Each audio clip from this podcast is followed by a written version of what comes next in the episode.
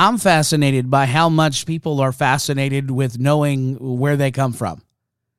The whole direct to consumer DNA testing market business thing is it's really fascinating to me. I've seen the ads and on Facebook and on YouTube, they send you a little Q-tip in the mail and you swab the inside of your cheek and they check your DNA and they tell you what ethnicities make up your DNA and companies like ancestry.com, they go through your family tree and they look through public records and they help you find out who you're related to.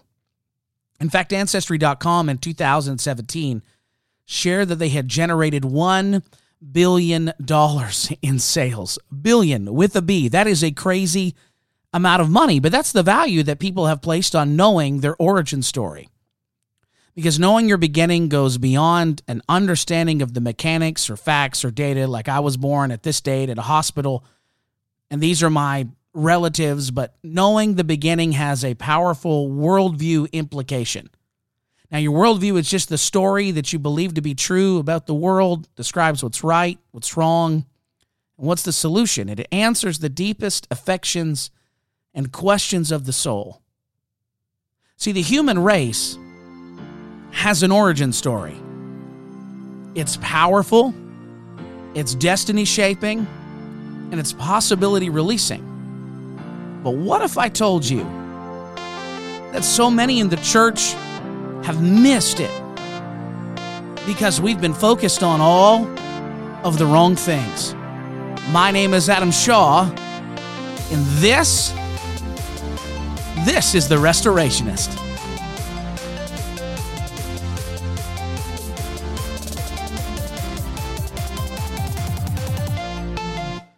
Everybody. Thanks for listening. Thanks for sharing. Thanks for liking. Thanks for telling your friends about this podcast.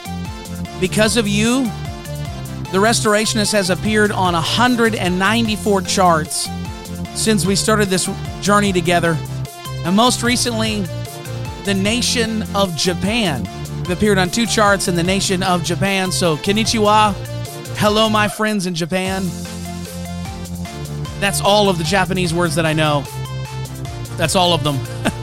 I uh, tried to figure out a few others, but um, let's be honest, the way I sounded and the way Google Translate said I was supposed to sound, it was just not worth it. Um, so thank you to everybody for listening. How to get back on track today. Today, I'm really excited about the podcast because we're talking about the power of an origin story. We're talking about the power of an origin story, and because your story, whatever that story may be, or your sense of it, has the ability to become the default filter in your soul, in your mind, through which you see, you look at, you interpret the world. If you have a good story, it can fill you with a tremendous sense of confidence, a sense of duty and tenacity. You can say things like, well, they got through it. They got through the Depression. My grandpa was a soldier. He fought in the First World War. He had to deal with all of these problems. That's the kind of family that's the kind of name we got. If they got through it, so can I. You can also say, I, I come from a family of fighters. I come from a family that knows how to, you know, pull themselves up out of adversity and out of the dirt. If mom could go through that, well, I can do this too. If you got a good story, it's super powerful.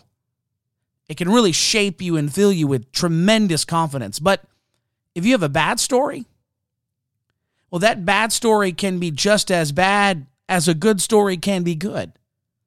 If your story is bad, if you've got a dysfunctional family history, if you've got a dysfunctional family tree, if you've got a bad origin story, you feel trapped by that story. Know, everyone in my family is this. Everyone in my family is angry. Everyone in my family can't hold down a job. Everyone in our family is full of anger. Everyone in our family is so dysfunctional. And everyone in our family, their marriages, they never last. And so, as a result of a bad story, you spend your whole life responding to the identity you feel like you've been given through that story. So, you try to be different. Everything is a knee jerk reaction to the narrative that you've been handed and and you resist everything that serves as the backdrop for your life trying to shake it shed it get rid of it this is the power of an origin story.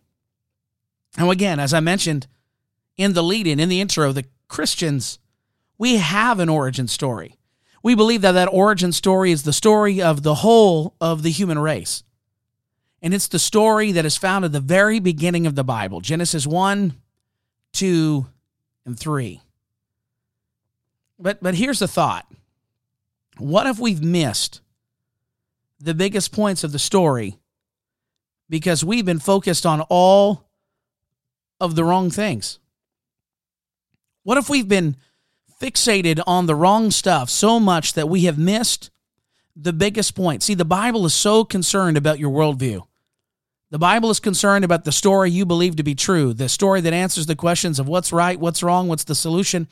And I think that in the modern era, we lose the forest for the trees with so many of these narrative texts in the Bible. We fixate on answering temporary, immediate questions when the scripture is trying to focus us and focus our minds on discovering the answer to eternal paradigm shifting questions let me let me let me just come out and say it. At the end of the day, what difference will it make if you finally settle the issue of is it 7 literal days or are the days symbolic?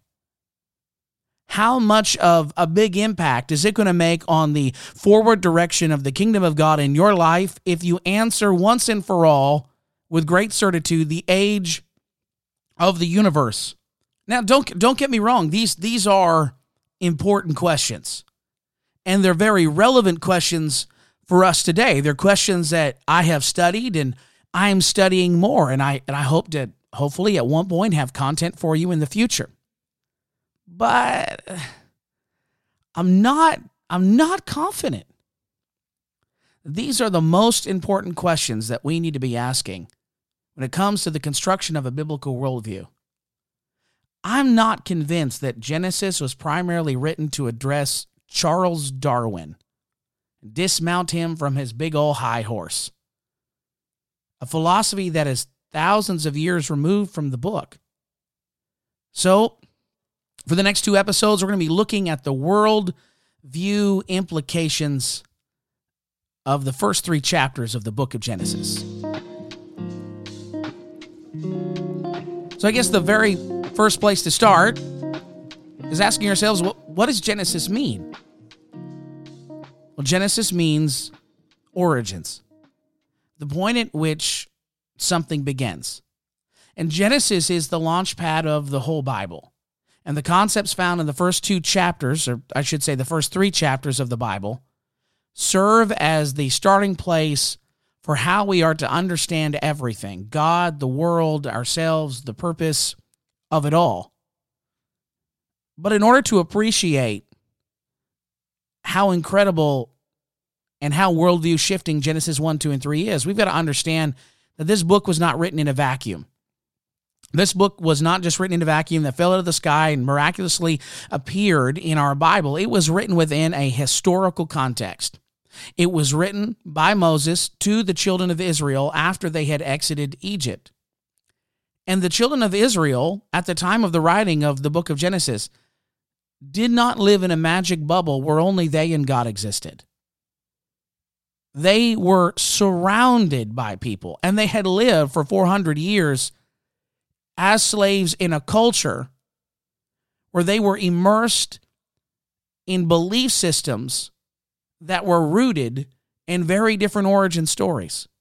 And so, in order for us to appreciate the worldview significance of Genesis, we need to go back in time and we need to look at the context that Genesis 1, 2, and 3 arises out of. And we need to specifically look at those pagan stories that surrounded the nation of Israel and contrast Genesis with them. And when we contrast the pagan story with Genesis 1, 2, and 3, we can begin to appreciate just how unique the Bible is and how profoundly it answers our deepest questions.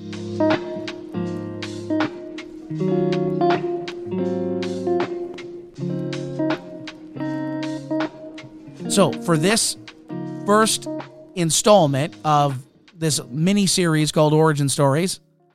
The very first pagan story that we're going to look at is Enuma Elish.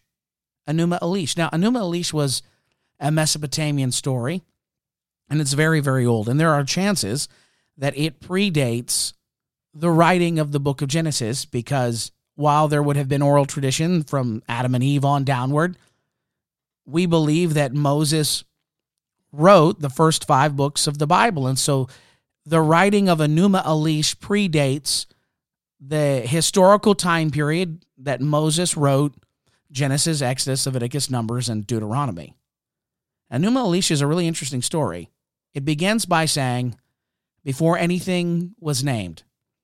Now, some historians argue that to the Mesopotamian mind, naming a thing was to declare its existence, but to be honest, I'm not too sure about that.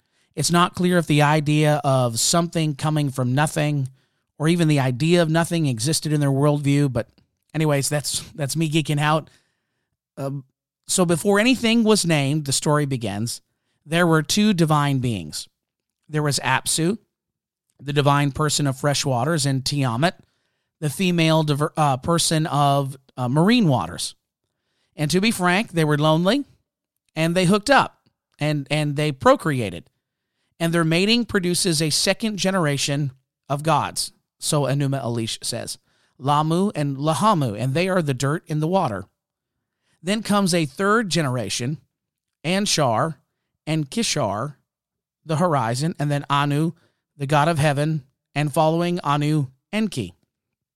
But we got problems in the story. You're reading and you're like, okay, Tiamat and Apsu, they start having all these little baby gods.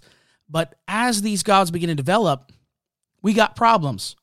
See, Apsu is not able to sleep, Enuma Elish says, because the little younger baby gods are making way too much noise. And all parents of newborns, you can say amen on that. Way too noisy. And despite his wife's protests, Apsu is so enraged, so enraged at the crying of all of the little baby gods that he plans on killing them. He's going to kill all the baby gods. But Enki places a spell on him and then kills him. So Tiamat gets mad and she pledges to kill the baby gods because they took her man. But before she does, she gets herself a new man, Kingu. No idea where he comes from. Like a soap opera homie just shows up with no explanation, with dramatic music and all. So then Enki according to Enuma Elish, has a son. Don't know how or from who. Incest was very, very common in these old ancient stories. Enki has a son named Marduk. Yes, the pagan god Marduk. And Marduk decides that he is going to fight Tiamat. So he he fights her. He goes to war with her. He beats her up. He opens up a can on his own grandmother. I'm reading this story. I'm like, this is crazy. Off the top rope, team death match, gives her the people's elbow. Boom. Marduk kills grandmama. And then he chops up her body, hacks her carcass into pieces. He dismembers his nana. We have gone from As the World Turns to Game of Thrones like super, super fast. These stories were wild. And with one half of her body, he makes the earth.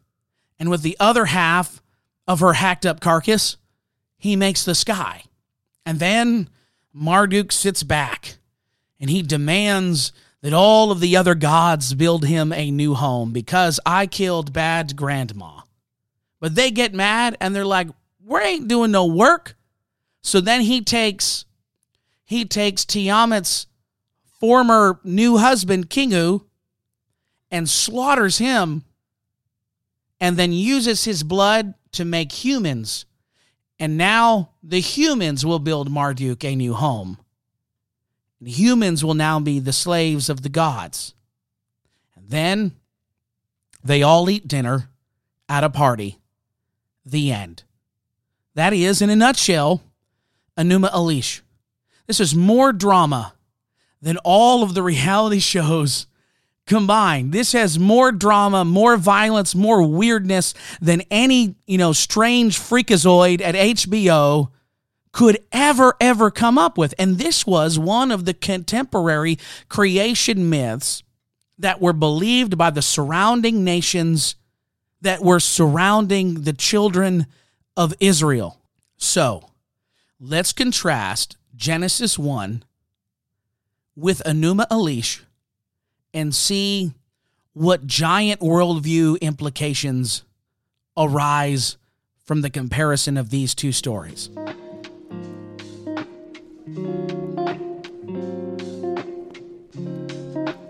So, I've read to you chunks and explained to you Enuma Elish. Genesis 1 1 says, In the beginning, God created the heavens and the earth. And here, in these first few opening statements, we are introduced to the biblical concept of time. Enuma Elish begins with saying before everything or anything was named. But Genesis 1 1 is extremely clear. It says, In the beginning, God created. We're introduced here to the biblical concept of time, and we learn, we learn, sorry, Disney Plus fans, we learn that the Lion King is wrong. Time is not a cycle, it's not a circle, but it has a beginning point. This stands in stark contrast with the pagan view of time. See, the pagan view of time, the, the view of the Babylonians, the Mesopotamians, the Egyptians, is that time, the universe, life itself is an endless cycle, literally the circle of life. That life is a cycle of birth, life, death, and our part is to be part of that cycle and contribute to the next generation in line with that cycle, or in certain religious worldviews, be reborn ourselves. But if time's a circle, if the universe is an internal cycle of life, death, birth, rebirth, life, death, is that inherently meaningful? Because if time is a circle, if it is the circle of life, there is no actual progress just repetition of the same old junk over and over and over again, like a dog eternally chasing its own tail. Tons of energy being expended, but actually going nowhere. The concept of circular time, as mentioned, is not biblical. Genesis 1 1 says, In the beginning. Time, like the universe, has a beginning. Time is linear. It unfolds in a line as part of God's purpose and God part of God's plan. Time is linear. Think of time like a river flowing in one direction from the point of creation and flowing outwards as it unfolds as God directs it to be.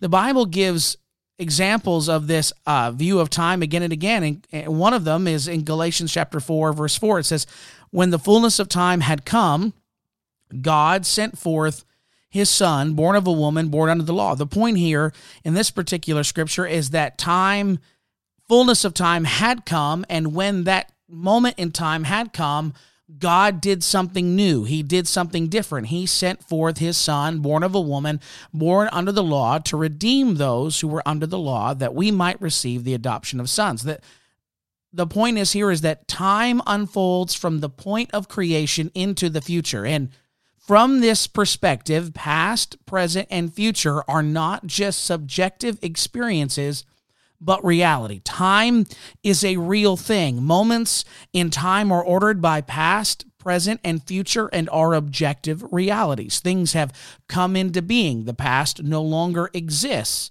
the present does exist, and the future is potential reality. So, what is the worldview analysis for us here today? The big takeaway for all of us here is that God is the author of creation and oversees it all including time. Revelation chapter 1 verse 8 says, "I'm the alpha and the omega, the beginning and the end," says the Lord, who is and who was and who is to come, the Almighty.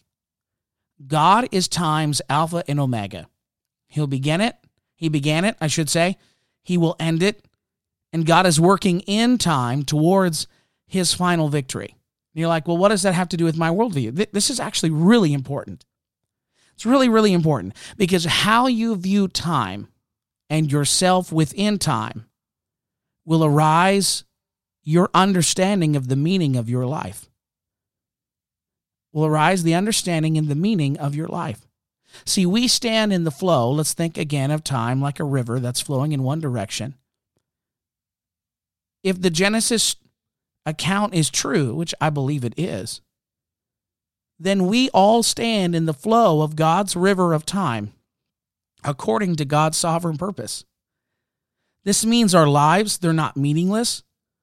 Our lives are not endless repetitions of generations gone, you know, before us, where the universe and thus our families, our lives are going nowhere at all. Our lives are headed somewhere. A biblical view of time says today has never happened before and it will never happen again. Whether this is a Monday or a Tuesday or a Wednesday that you're listening to it, today is not a repeat of yet another day. It stands unique on its own. Yes, there are seven days in a week, but on the termination of that seventh day, we start a brand new week, a week that has never happened before, that stands on its own, that stands unique in its opportunities.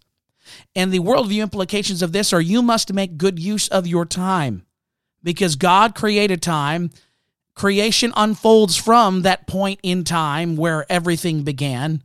And we are somehow in the flow of God's purpose and God's design. So you must make good use of your time. In fact, the Apostle Paul, when he's talking to people in Corinthians and they're worried about the relationship status, he's like, stop worrying about your relationship status. The time, he says, remains very short, and the world as we'll know it, as we know it, will soon pass away. From this understanding of time, time is linear, time's like a river unfolding from creation unto the present, unto God's final victory. You don't get a do over of today.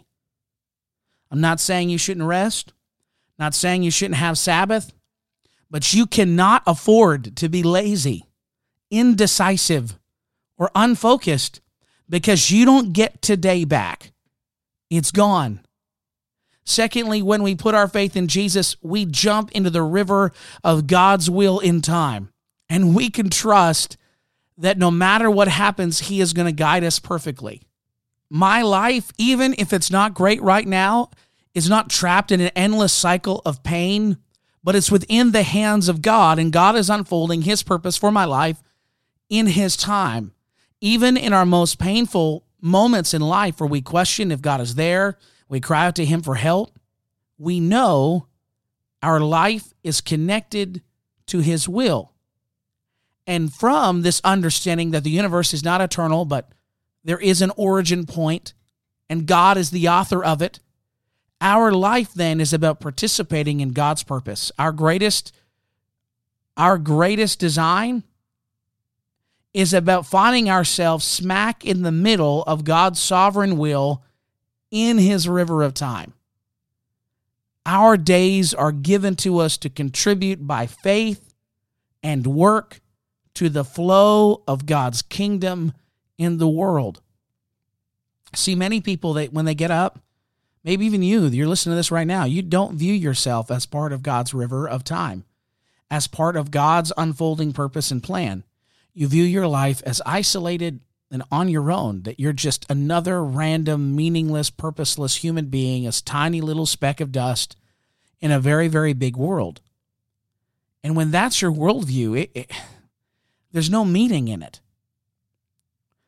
But when you understand that time has an origin point in God and that God is unfolding his purpose for creation in time, and that you have found yourself somehow within it, your sole mission in life is to fulfill the purpose that God has for you within his sovereign will and sovereign plan, for you to fulfill your brief moment that you have in history to be part of God's river of his kingdom and his purpose flowing out into eternity. And finally, from this worldview of time, we understand that God is in control of it all. He is the Alpha of time and He is the Omega of time. He is the beginning of creation and He is the end of time itself. And that means if God can start and finish, He can manage everything in between.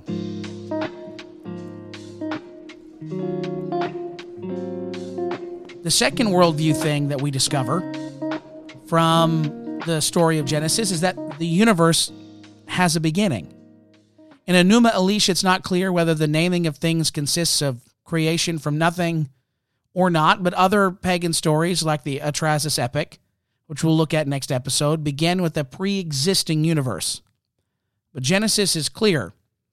In the beginning, God created. That is ex nihilo creation. Now, ex nihilo creation or ex nihilo creation, how we pronounce it, tomato, tomato, is more in line with the scientific record. We in and I don't you know, it doesn't really matter to me how you feel about Big Bang cosmology, but the essence of the Big Bang theory is that the universe has had a beginning, and this stands a stark contrast with the view of science before the Big Bang theory, which believed the kind of Grecian uh, view of the universe, which is that the universe is eternal. So the scripture declares from thousands of years ago what science discovered in modern times, and that is the universe has an absolute beginning to it.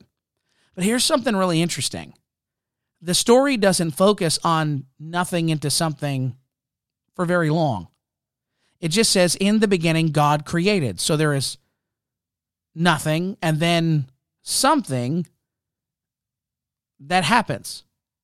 But the Bible doesn't really talk a whole lot about how nothing became something or God made something out of nothing. It's given a passing statement. It's not the focus of the of the passage. And this is because this was not a big concern for the ancient world. To be honest, it's it's a question that's pondered by those from a wealthy modern culture.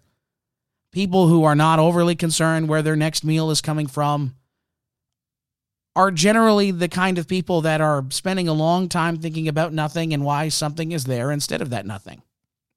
Instead, in Genesis, the story quickly focuses from this concept of ex nihilo creation to the activity of God in verse 2. It says, The earth was without form and void, and darkness was on the face of the deep, and the Spirit of God was hovering over the face of the waters. See, the greatest fear in the ancient world was chaos. Chaos was always symbolized by darkness and water because you could not control the waves of the ocean. And people in ancient times, they lived in utter terror of chaos because there was no modern technology. They lived at the mercy of the elements. The world was scary. Threats abounded. There was threats from weather, threats from animals, threats from disease. Life was messy. It was it was chaos. And it seemed to lack any sort of discernible order. It was just random. And what people were really looking for was for someone to make sense of their mess, to bring order to chaos and to settle life down. This is the desire seen in the myth of Enuma Elish. Apsu and Tiamat they are the watery chaos gods. And through their procreation, they create other little gods. And those little gods wanted order. They wanted to quell the chaos. They wanted to create and build something of meaning. But Apsu and Tiamat were lazy and they wanted chaos and disorder. So, as mentioned, Marduk has the epic the epic battle between Tiamat and he fights and kills Grandmama and in Enuma Elish, the solution to chaos, what we can interpret from Enuma Elish is that the solution to chaos was violence and battle. See, in the pagan myth, in the pagan story, order can only come through more chaos, violence, anger, rebellion, and death. And when we look we can see this played out in pagan cultures surrounding the nation of Israel extreme violence, child sacrifices, self mutilation, extreme bloodshed, cultures that were driven entirely by fear, serving the, the false gods entirely out of fear. They lived in a culture of death and destruction because their origin story told them that the only pathway to peace was more violence. But in the biblical story, in Genesis, God is not fighting with the chaos. He's hovering over the void. God is hovering over the waters.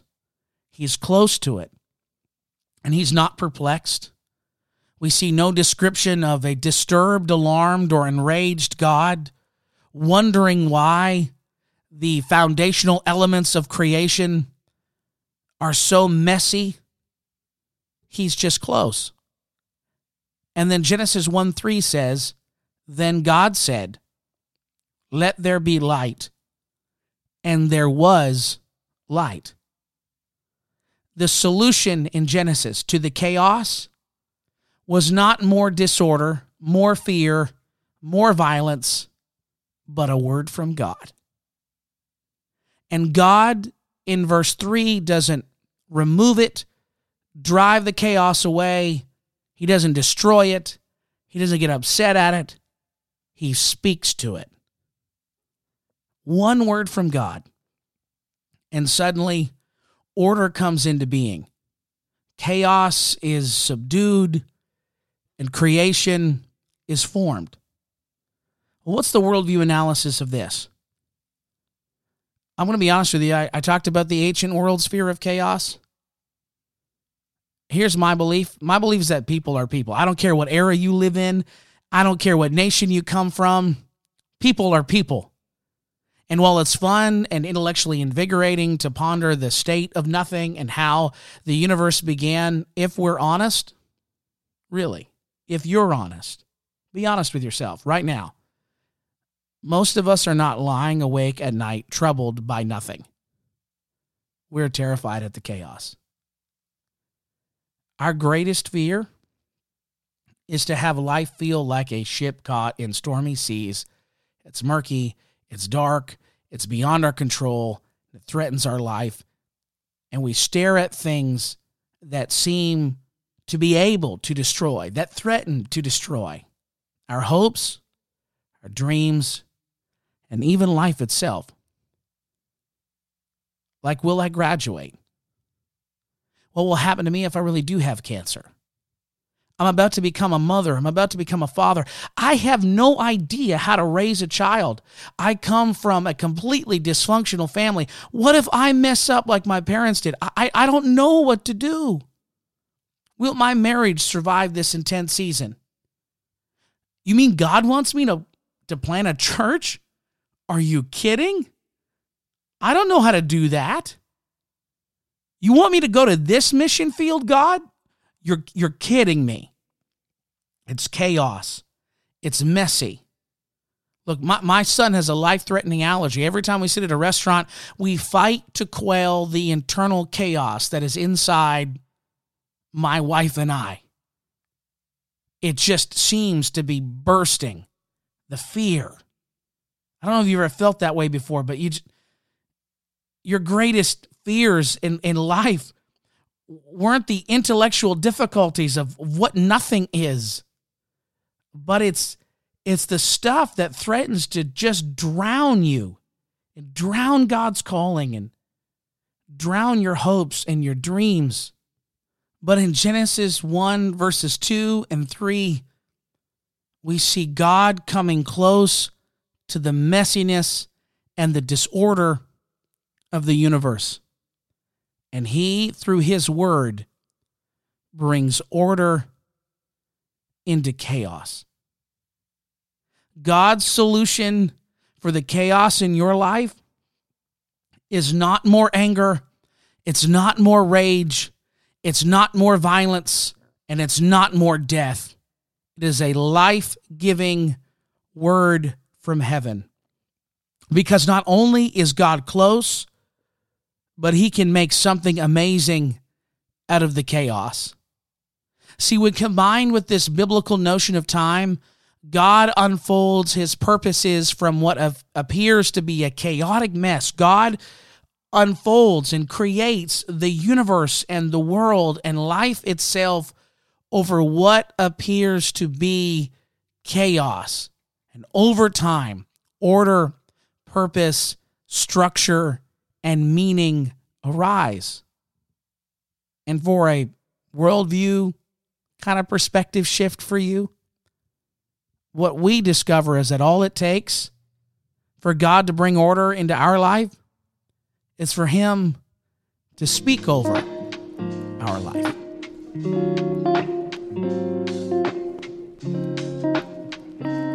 Finally, and most importantly, at least for this episode today, because today we're looking at God.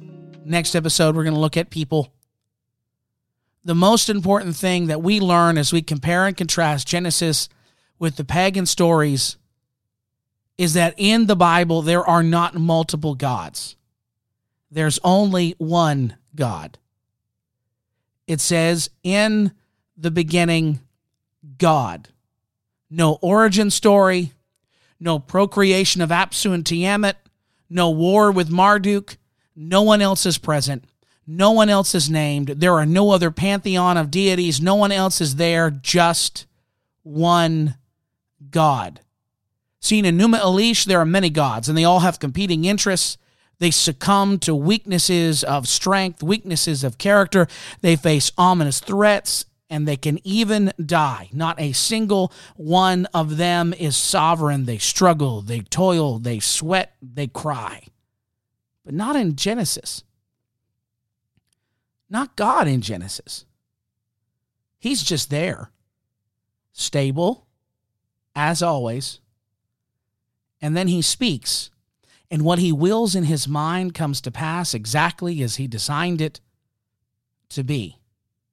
In Genesis, only one God is mentioned because there is only one God. And because there is only one God, all other gods are not God. All other stories that claim to speak of the existence of other deities, other things that can deal with the chaos and can create, immediately are declared to be false. In the beginning, God created. This means he always was. He has no cause. He is the first cause of everything. He is the uncaused cause. He is the he is the mover, but as we will see later on, he can be moved, especially with the feelings of our infirmities. We'll discover that next episode. But before there was a beginning, there was God. And if there's only one God, that means he's king over all. And the worldview analysis of monotheism is this Hear, O Israel, the Lord our God is one. You shall love the Lord your God with all your heart, with all your soul, and with all your strength. Because there is only one God, nothing and no one else can lay claim to that status of godhood. This means we don't get to pick and choose which God to serve. And we certainly don't get to tell that one God what we will and will not do that he tells us to do or that is part of his will and plan. There's only one right way to live, and it's the way that our Creator tells us. Everything else that claims divinity is false, and anyone who tells you that there are other gods is a liar, Genesis says. There are no other gods. And this God that we see, this God of the Bible in Genesis, is totally sovereign. He is the creator of all. He is perfectly good and he is worthy of our deepest devotion. See, this is the kind of God the Israelites knew they were serving. They had heard it through oral tradition since their nation began, and God called Abram out of the land of Ur of the Chaldees. But here around Sinai, as Moses began to write the words of the law, the Pentateuch, that became the foundational books of the scriptures, we see a God who is strong, a God who, with the simple articulation of his will, can bend chaos into creation. By the power of his spoken word alone, energy and physical laws came into existence and organized themselves in such a manner as they formed the universe and sparked, created life itself. This creation story underscores the power of a word from God. And this creation story underscores the power of the Bible because the Bible is God's Word. And because the Bible is God's Word, the same supernatural, sovereign creative power that spoke the universe and life itself and time itself into existence is resident within the pages of Scripture. And so when we read our Bible, we come in contact with that same power. And when we go to God in prayer with our chaos, we come in contact with that same power. And that supernatural creative power will impact our life and change the world around us when it's proclaimed. Genesis is powerful. And while I'm thankful that, yes, there are strong arguments to be made as to why Genesis can knock Charles Darwin off of his big old high horse, for me, what I love about the book of Genesis is not that it speaks to a 19th century guy, but that it speaks to all people of all times by addressing addressing very clearly the deepest needs, the deepest questions of the human soul. And you may have had a really bad origin story when it comes to your family, but when you view yourself as part of God's family now in the church, and how that God is the originator of all time, and that He can bring things into being that did not exist prior, but also that He can speak to the mess and chaos. Oh man, is that ever cool! So always remember as you're reading Genesis, Genesis is not just about Darwin. Genesis is about the direction of your soul, your life, so that you can stand confidently in your present and lean forward into your future, knowing that God has the whole world in His hands. And that includes you. Thanks for listening. Please hit share. Please send this to your friends. And as always, have a great day.